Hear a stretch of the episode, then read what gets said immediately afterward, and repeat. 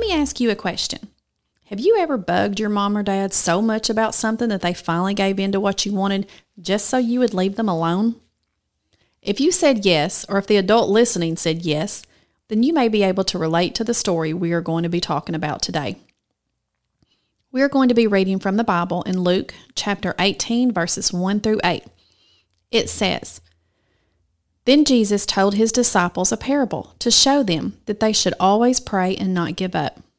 He said, In a certain town there was a judge who neither feared God nor cared what people thought.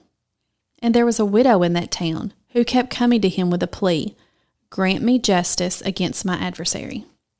For some time he refused, but finally he said to himself, Even though I don't fear God or care what people think, yet because this widow keeps bothering me, I will see that she gets justice, so that she won't eventually come back and attack me. And the Lord said, Listen to what the unjust judge says. And will not God bring about justice for his chosen ones who cry out to him day and night? Will he keep putting them off? I tell you, he will see that they get justice, and quickly.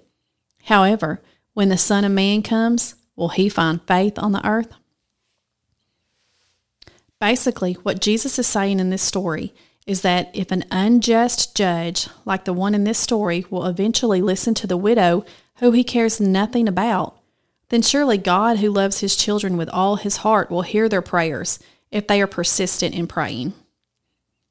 The truth is, God doesn't answer prayers the way we want him to always, and he doesn't always answer them on the timeline what we would prefer.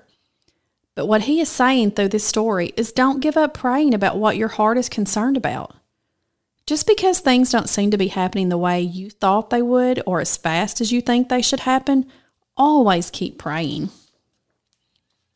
Even if you think God isn't listening, this story is a good reminder that He is. Not only is He listening, but He wants you to keep coming to Him and telling Him the desires of your heart. I don't know about you, but sometimes I wonder if maybe I'm getting on God's nerves. Kind of like how I asked you guys at the beginning of today's story if you have ever bugged your parents so much about something that they just give in to make you be quiet. Now, with your parents, you may have really gotten on their nerves. But Jesus is telling us in this story if we have a constant desire in our hearts, He wants to hear about it over and over. You won't get on God's nerves if you have a sincere request that you want to talk to Him about every single day.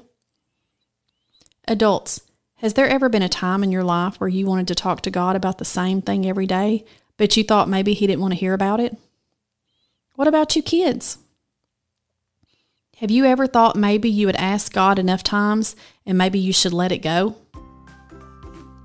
Pray together and thank God for always listening, even if it's the 50th time you have talked to Him about something.